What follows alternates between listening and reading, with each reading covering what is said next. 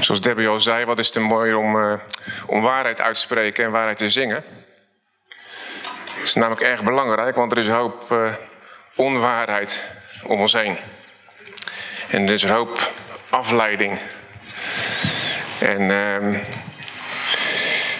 we zingen, ik geef u mijn hart en dat soort zaken. En realiseren we ons dan ook dat dat uh, over ons nieuwe hart gaat. Want God heeft ons namelijk een nieuw hart gegeven. Dat oude hart is weg. Je hebt een nieuw hart. Dat is het enige waarmee God communiceert. En dat is bijzonder gaaf. Want het nieuwe hart is namelijk 100% afhankelijk van God. Dat nieuwe hart is 100% afhankelijk van het offer van Jezus. Want daar is het door gevormd. Sorry. En daar gaat het vandaag ook over. Maar um, eerst even iets anders. Um, ik had Wouter primeur gegeven vanochtend. Ik denk dat het, uh, het woord voor de gemeente voor dit jaar is een krachtig hart. Even over nadenken. Een krachtig hart. Paulus zegt, we hebben niet iets nieuws gekregen om opnieuw te vrezen. Tegen de apostelen wordt gezegd, er zal kracht van de, van de over u komen. Een krachtig hart in ons. En dat betekent dat we mogen gaan staan in wie we zijn. En vandaag gaat het ook weer volledig over Gods voorziening. En sommigen zullen zeggen van, eh, nou, dat klinkt een beetje als voorspoed-evangelie. Ik zeg ja, aan de donder wel. Als een kaart, een kaart voorspoed-evangelie. Want er is namelijk niks anders. Want God houdt niks achter. Hij heeft het beste van zichzelf gegeven om ons te zegenen. Om ons vrij te maken, om ons op te bouwen, om ons te genezen, om ons te helpen, om ons rust te geven. En dat is een voorspoed-evangelie. De goede boodschap heet het namelijk. En dan denk je misschien van ja, maar jij hebt nooit, nooit, nooit, nooit wat meegemaakt. Nou, echt wel. Best wel een beetje. Vast niet zoveel als anderen. Maar de boodschap verandert er niet door. Oh, gelukkig. Ik was er al kwijt. De boodschap verandert er niet door. Gods trouw is onveranderlijk. En aan het eind van Romeinen 11 zegt God ook: Mijn gedachten, mijn besluiten, mijn trouw, mijn zegen, mijn uitspraken ten opzichte van jullie zijn onveranderlijk. Alleen is iemand die daar ons anders over doen, wil doen denken. En die mogen we de deur wijzen. Dat zijn afleidingen. En geloof me, er zijn afleidingen. En zeker als wij meer gaan bewegen in de geest, dan gaan die afleidingen komen. Maar dan mag je eigenlijk denken, welkom. Betekent dat ik iets aan het doen ben wat jij niet wil. André Wommek zegt, als je geen weerstand van de duivel ondervindt, loop je dezelfde kant op. Even laten zinken. Beetje cru misschien. misschien. Dus moet je allemaal ellende meemaken als bevestiging dat je op het goede pad bent? Nou, dat, zo bedoel ik dat niet. Maar één ding wat de duivel wil, is dat hij de gemeente van God kapot wil maken. Want de gemeente van God is namelijk de gemeente die de wereld gaat bereiken. De eenheid van de christenen, de, de eenheid van de kerk, gaat de omgeving bereiken. Vandaar gaat het uit. Het is prachtig dat we allemaal Planet Isolation rondlopen, maar wij zijn de gemeente van God. En het samen zijn van een kerk is een kracht in, in zichzelf, in Jezus wel te verstaan. Op deze kerk ga ik, ga ik bouwen, zegt Jezus. En dat is gaaf. En Romeinen 11 gaat hierover. Nee, terug, alsjeblieft. Een goddelijke blauwdruk voor succes. A divine footprint, blueprint voor succes. En we gaan Romeinen 11 over. Romeinen 11 gaat voornamelijk erover dat God um, zijn volk Israël een specifieke plek toebedeeld heeft. Het gaat erover dat hij dus ook degene die hen nog niet aanvaard hebben, dat hij die niet loslaat. Maar het gaat er ook over dat wij daarin gezegend zijn gaan worden. En dan ga ik met jullie lezen. En het begint eigenlijk aan het einde van um, Romeinen 10. Daar heb ik geen sheet van, hoeven we niet op te zetten ook.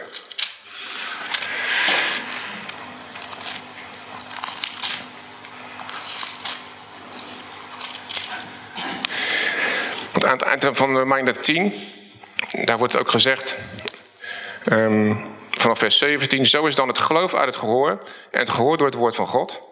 Maar ik zeg, hebben ze dan het echt niet gehoord, het volk Israël? Zeker wel, hun geluid is over heel de aarde uitgegaan en een woord tot het einde van de wereld. Maar ik zeg, heeft Israël het dan niet begrepen? Ten eerste is het Mozes die zegt, ik zal u tot jaloersheid verwekken door wat geen volk is. Door een onverstandig volk zal ik u tot toorn verwekken. En Jezaja durft het aan te zeggen, ik ben gevonden door hen die mij niet zochten. En ik heb mij geopenbaard aan hen die mij niet, naar mij niet vroegen. En met het oog op Israël, zegt de echte heel de dag, heb ik mijn handen uitgebreid naar een ongehoorzaam en tegensprekend volk. Dat is ook wel heftig. Maar dat betekent wat daarvoor gezegd werd, het ging dus over ons.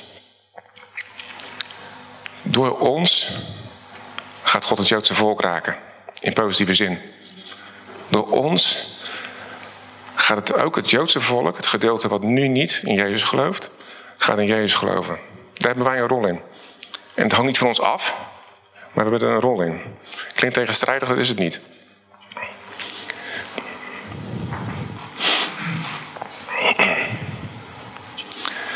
Dan gaan we Romeinen 11 lezen. Even kijken, dan doen we denk ik maar vanaf het vierde vers, het derde vers. En dan komen we bij de eerste sheet. Of tweede vers. God heeft zijn volk, dat hij van tevoren kende, niet verstoten. Of we weten niet wat de schrift zegt in de geschiedenis van Elia. Hoe hij God aanspreekt over Israël en zegt: Heer, uw profeten hebben zij gedood en uw altaren afgebroken. En ik ben alleen, alleen overgebleven.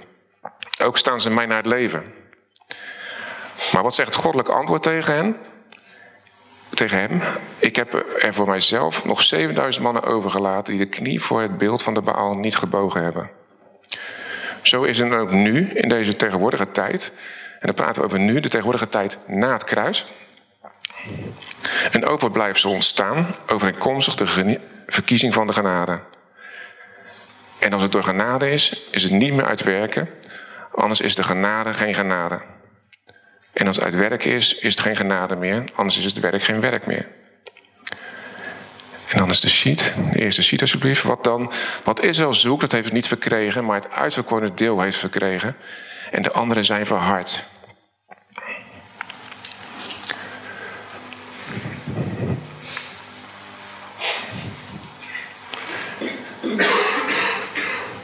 Wat je ziet is dus dat God zich een deel van Israël afzondert, maar het is uit genade.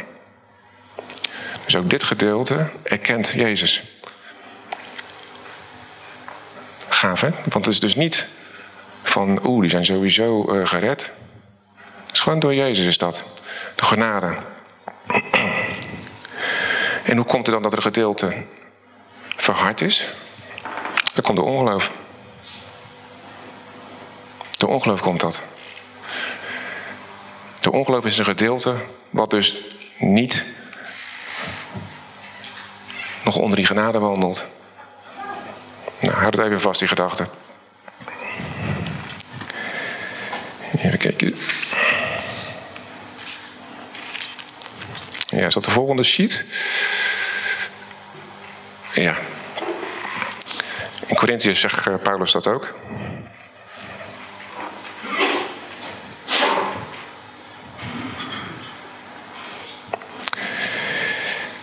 Wij niet zoals Mozes, die een bedekking op zijn gezicht legde. Ja, ik lees vanaf vers 13. Omdat de Israëlieten hun ogen niet gericht zouden houden op het einddoel van wat er niet gedaan wordt. Maar hun gedachten werden verhard. Want op het heden blijft diezelfde bedekking bij het lezen van het Oude Testament zonder te worden weggenomen. En die bedekking wordt er niet gedaan in Christus. Ja, tot op heden ligt er wanneer Mozes gelezen wordt een bedekking op hun hart. Dus door het ongeloof hebben ze eigenlijk een, een, een, een, is er een soort blindheid opgetreden voor, wat, voor wie God is. Een soort blindheid voor wat God voor hen in petto heeft. En hebben ze eigenlijk in ongeloof, kiezen ze hun eigen weg. En dat vertaalt de Bijbel als een verharding van het hart, eigenlijk. En ik denk ook ja, soms ervaar je misschien ook wel eens bij jezelf. Dat je denkt van nou weet je, ik heb er niet zo'n helder beeld op. Wat er allemaal gebeurt. En ik zit ook niet zo lekker in mijn vel. En ik doe ook dingen, of ik zeg dingen die ik niet meen. Of ik doe, doe rot tegen mensen. Dat bedoel ik ook eigenlijk allemaal niet zo. Of misschien wel, maar dat is niet de bedoeling. Maar ook wij, als wij onze focus niet op Jezus hebben, dan hebben we eigenlijk een soort hardheid in ons. Dan ontstaat er een soort hardheid.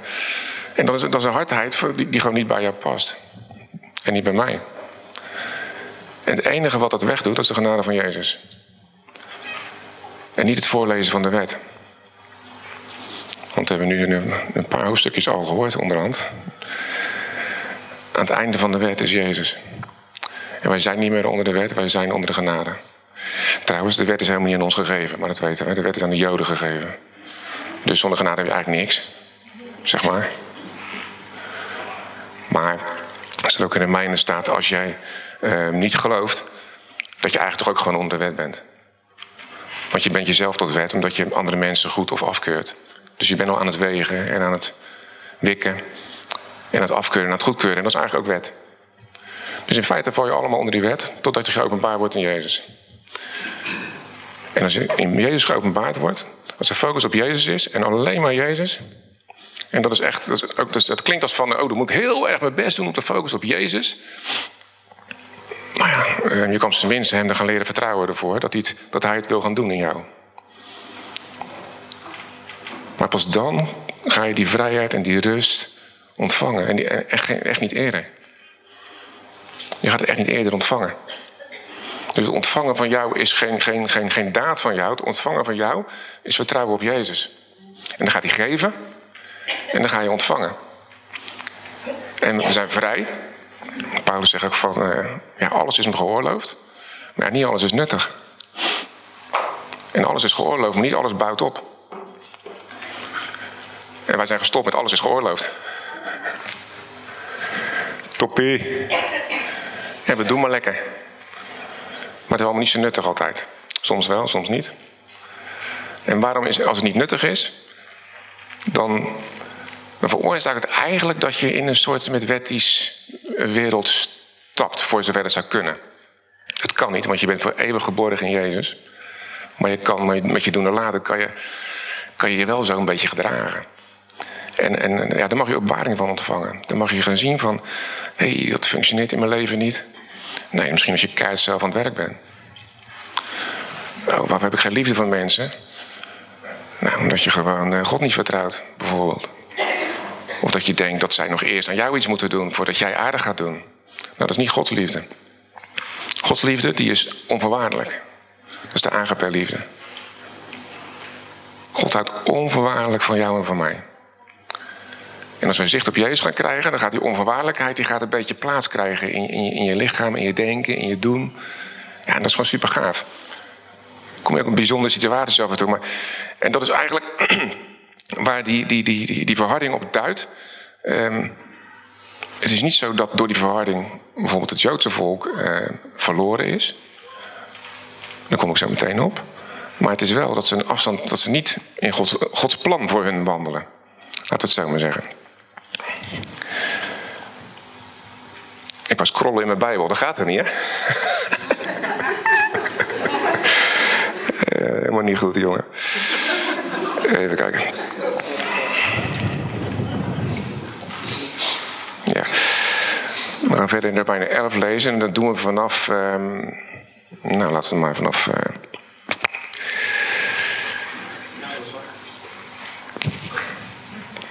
nou, vanaf vers 13 doen we dat.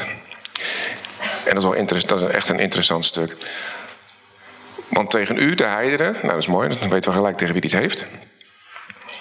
Zeg ik voor zover ik apostel van de heidenen ben, maak ik mijn bediening heerlijk. Om daardoor zo mogelijk mijn verwanten, wat betreft het vlees, dus het Joodse volk, tot jaloersheid te wekken. Mm, ja, tot jaloersheid te verwekken en enige uit hen te behouden. Dus in lijn met die profetie van Mozes en van, van Jezaja wil Paulus eigenlijk zijn accent op de, op de heidenen leggen. Om daarmee eigenlijk zijn broers en zussen, de Joden, want het is gewoon een Jood, te redden. En, en Paulus weet als geen ander natuurlijk dat het alleen door Jezus kan. En vers 15 gaat dan verder, want als hun verwerping verzoening voor de wereld betekent, wat betekent dan hun aanneming anders dan leven uit de doden? En als de eerstelingen heilig zijn, dan het degen ook. En als de wortel heilig is, dan de takken ook. En is de volgende sheet. Als nu enige van de takken die afgerukt zijn. En u die een wilde olijfboom bent, in hun plaats geënt bent. Mede deel gekregen hebt aan de wortel en de vettigheid van de olijfboom. Beroem u dan niet tegenover de takken. En als u zich beroemt, u draagt de wortel niet, maar de wortel draagt u. Even kijken, nu gaat het opeens over olijfbomen. We het over Israël. Olijfbomen, komt dat er weer vandaan? Nou, Jeremia noemt God zijn volk ook um, een olijfboom met mooie bladeren. Dat is de naam die hij zijn volk gegeven heeft. Dus die olijfboom is eigenlijk het, volk Israël. En er zijn takken van afgerukt. Dat betekent dus niet van die zijn daarmee uit zicht van God, die zijn van, van die olijfboom zijn ze afgerukt. En in hetzelfde stukje wordt gezegd, en jullie die eh, van een wilde olijf komen, of wilde olijf zijn, zeg maar, die zijn ingeënt tussen het gelovige Joden, Jodendom, tussen het gelovige Israël. Dus er is plaats gemaakt voor ons en wij mogen daar in die olijfboom plaatsnemen. Nou, ik ben niet zo'n tuinier, dus ik moest even opzoeken op internet. Maar enten, dat is, dat worden die takken die worden als het ware één. Die worden dan aan elkaar gebonden en uh, ingewikkeld allemaal. Maar bottom line gaat dus die, de stappen van die olijfboom, die gaan dus ook door die ent lopen. Anders gaat hij het niet doen. Alleen de manier, want wij zijn dus eigenlijk uh, de mindere uh, tak, die wordt bij de edele olijfboom ingeënt. Dat is dan eigenlijk niet de manier, dat is, een godsmanier. Dus die gebruikt het onaanzienlijke om tot aanzij te roepen. En die heeft ons als heidenen ingeënt, in geloof, in die olijfboom. En wat staat er dan? En dat is een keyvers van de preek. En heeft mede deel gekregen aan de wortel en de vettigheid van de olijfboom.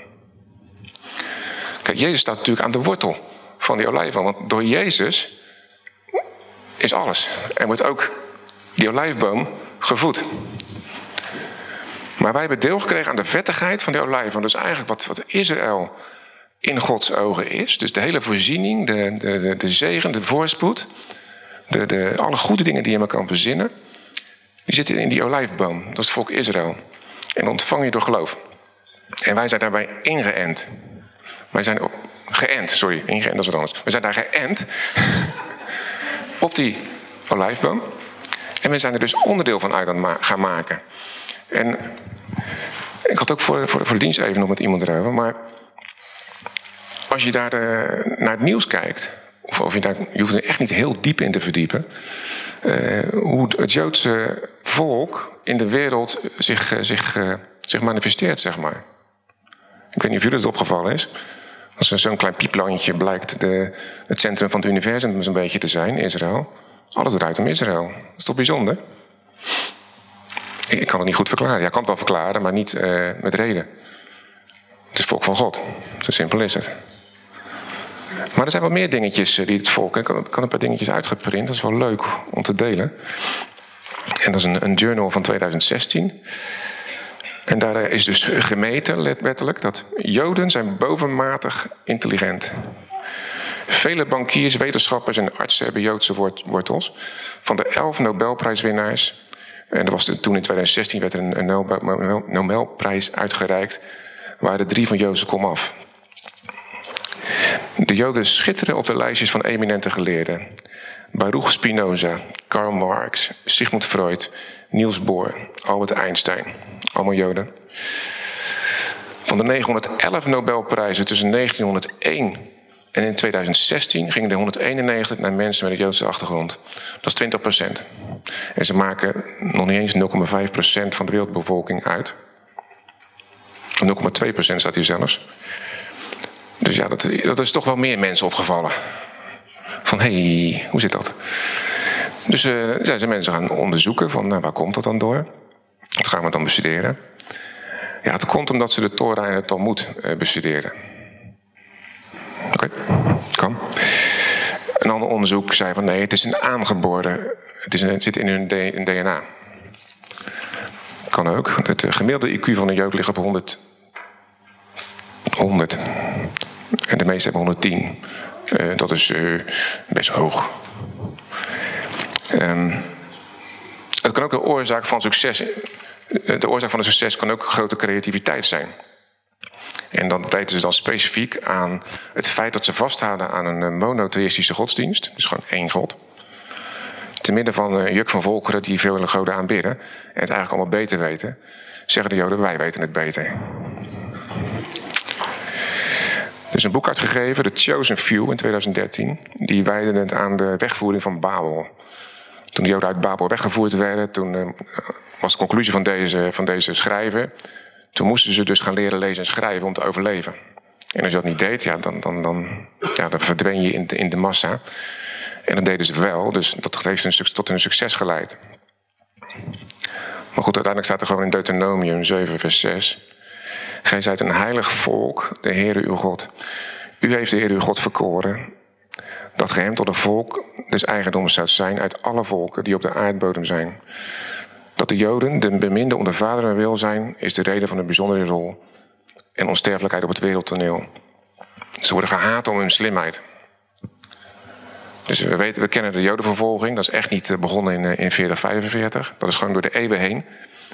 En uh, Mark Twain, die schrijft daarover in, in 1835 notabene, nee, ergens tussen 1835 en 1910.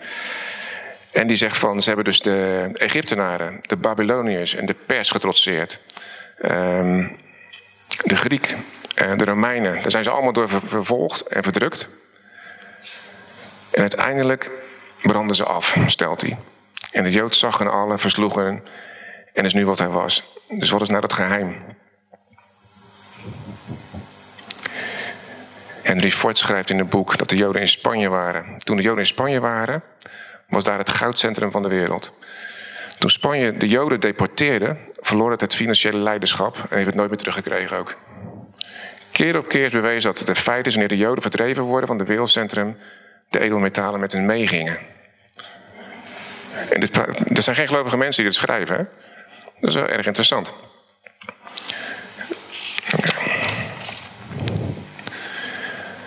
De vettigheid van de olijfboom. En wij zijn daarop geënt. Dat betekent dat uh, helemaal niet zoveel met een voorspoedsevangelie te maken heeft. Dat betekent dat Gods wil voor ons is dat we um, thriven, zoals in het Engels heet. Dat, we, dat we, het ons goed gaat. Dat we voorspoedig zijn. En ja, daar hoort gewoon keihard succes bij. Dat hoort er gewoon bij. Oh, dus dan moeten we dat gaan nastreven? Nee, juist niet. Want ik begon met mijn preek van nee, we zijn 100% van Jezus afhankelijk. Maar ik vind het wel prettig als ik van iemand afhankelijk ben, te weten wat die persoon dan met mij voor heeft. Vind ik erg prettig. Ik heb een heleboel in mijn zaak, een heleboel afdelingen om me heen. Die moeten allemaal iets leveren. Dus daar ben ik altijd van afhankelijk. En als ze niet leveren, heb ik het gedaan. Nou, dat is niet prettig. Soms. Maar Jezus levert altijd. Hij leeft altijd. Want hij belooft dat namelijk. En ik denk van ja, jongens. Ik denk dat dat misschien ook wel een stukje openbaring is van, van, hoe deze gemeente gaat varen. Een krachtig hart. Een krachtig hart, want we zijn geënt op de olijf. Wij hebben deel aan zijn sappen. We mogen daar gewoon in bewegen. En we mogen verwachten dat het goed gaat. We moeten vreemd opkijken als het niet goed gaat. Daar moeten we zeer verwonderd over zijn. Als het telefoon gaat, dan moet je denken: hey, leuk, wie zal er goed nieuws hebben? Niet van: oh my goodness, ga ik wel opnemen? Ik doe een beetje twee uiterste schetsen, dat is wat duidelijker. Maar snap je wat ik bedoel? Als je, als, je, als je misschien wel familie hebt die naar het ziekenhuis gaat en je krijgt een telefoontje, ja, dan ga je toch eerst denken van, oh, wat zou eruit gekomen zijn? Nou, we mogen gaan leren ontvangen dat we gaan uitspreken, het is gewoon goed nieuws. Het is gewoon goed nieuws. Tegen alles in wat ik ehm, naar de mens zou verwachten. Tegen alles in wat ik al meegemaakt heb. Ik ben geënt in die olijf. En daar stopt het nog niet eens mee, want in een stukje verder zegt, zegt Paulus van je bent afgehakt van de wilde olijf. Dus wij als ongelovigen zijn eigenlijk een soort wilde olijf. Daar ben je al van afgehakt. Dus, dus een Joods gedeelte is afgehakt van de tamme olijf, de ongeloof. Maar wij zijn van de wilde olijf afgehakt door geloof. En niet door geloof van geloof het wel, nee, door geloof in Jezus. Dat heeft in de geestelijke wereld iets, iets, iets, iets vrijgezet. En dan vraag ik me af, ook voor mezelf, van, uh, pak ik dat cadeautje wel vaak uit? Kijk ik naar die plank met allemaal voorziening? Oeh, ja, dat is niet voor mij. Ik verdien het niet.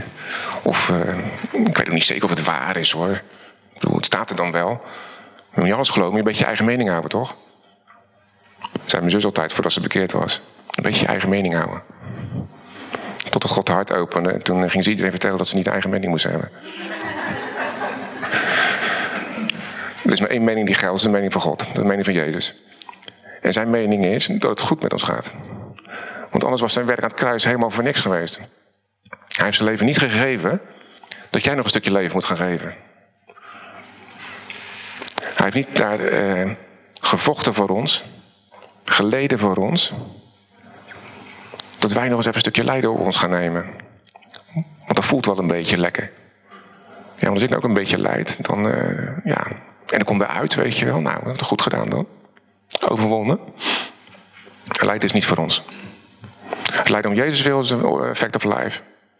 Maar dat betekent dat je kind van God bent. Maar lijden door, uh, door ongeluk of door, door, uh, door wat dan ook, ziekte, tegenslag, slechte relaties dat is niet het lijden wat, wat, wat God voor ogen heeft. Dat hij zegt van ja, er zal lijden zijn. Dat is niet hetzelfde. En dat is echt belangrijk om dat toch keer op keer uh, jezelf daaraan te herinneren eigenlijk. Want waar ik ook mee begon, er zit zoveel in ons leven wat gewoon niet naar God verwijst. Wat gewoon keihard in strijd is. En dan mag je ook gewoon een geestelijke wereld in gaan zien. Als jij voor jezelf, hè, het is een nieuw jaar, natuurlijk duizenden goede voornemens. Minder eten, minder, uh, beter drinken, uh, minder drinken, betere kwaliteit drinken. Ik ben gelijk kwijt ook aan zeggen. Dus ik ben eten en drinken te denken. Goede voornemens, ja. Maar je mag gewoon gaan wandelen in goede verwachting. En je mag gaan uitstappen in, in zekerheid, in trouw. Vertrouwen. In vertrouwen mag je gaan uitstappen. Omdat je gewoon kind van God bent. Dus we draaien het soms wel eens om. Wij denken dat we dingen moeten gaan doen omdat we een kind van God zijn en dat, dat het bevestigt. Nee, je moet gewoon gaan wandelen. Je bent een kind van God, je moet gewoon wandelen, je moet gewoon gaan. En als je iets op je hart krijgt, dan ga je nadenken van hé, hey, is het van God, is het niet van God? Dat is altijd een beetje spannend. Ga er maar gewoon vanuit dat het van God is. En de uitwerking, zie je wel of dat waar was. Maar wees niet bang om, om dingen te doen. Wees niet bang om dingen uit te spreken.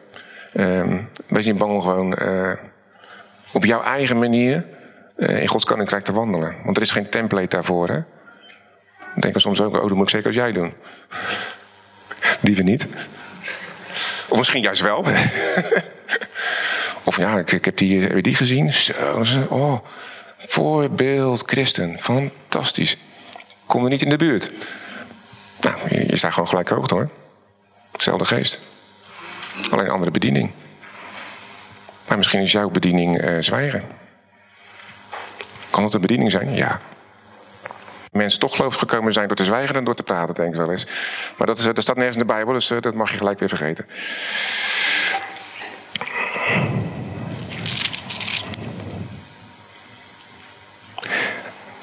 Doe maar eens een sheet, kijk wat erop staat. Altijd weer een verrassing. Galaten 3, ja.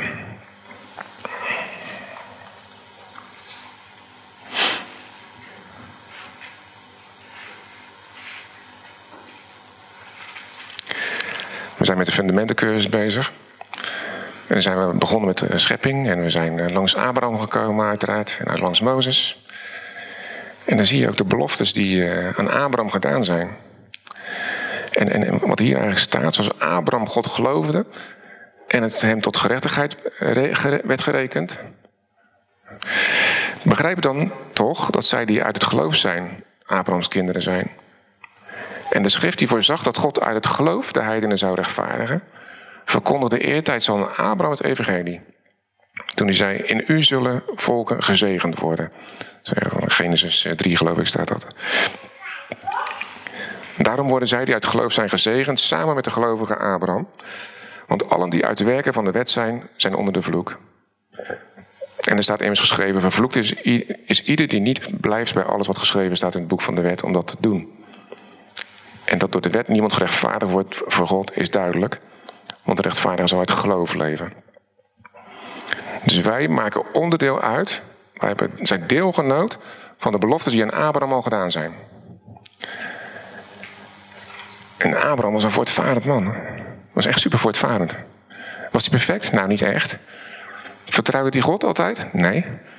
Hij loog meerdere malen over de rol van zijn vrouw. Nou, maar niet zeggen dat je vrouw bent, want dan uh, maken ze me daar een kopje kleiner zo meteen. Dus was hij perfect? Nee. Maar hij geloofde God. Met zijn leven. Hij had zijn zoon geofferd als de engel niet uh, ingegrepen was, had. Hij geloofde God. En dat zoveel staat hier ook eigenlijk in, in, in die gelaten uh, tekst. Dat het uiteindelijk door geloof gaat.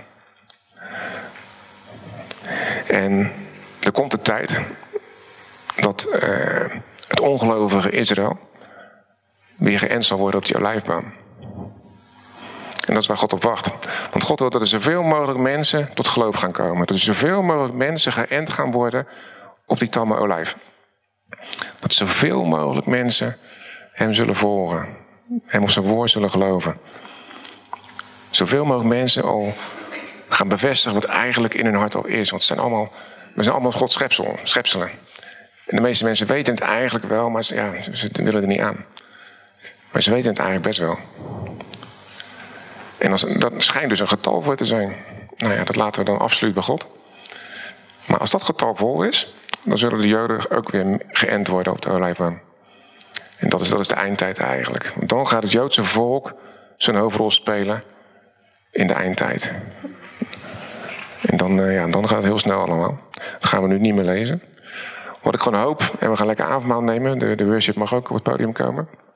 Wat ik hoop en verwacht, dat jullie een paar dingen onthouden van deze preek. En het gedeelte daarvoor.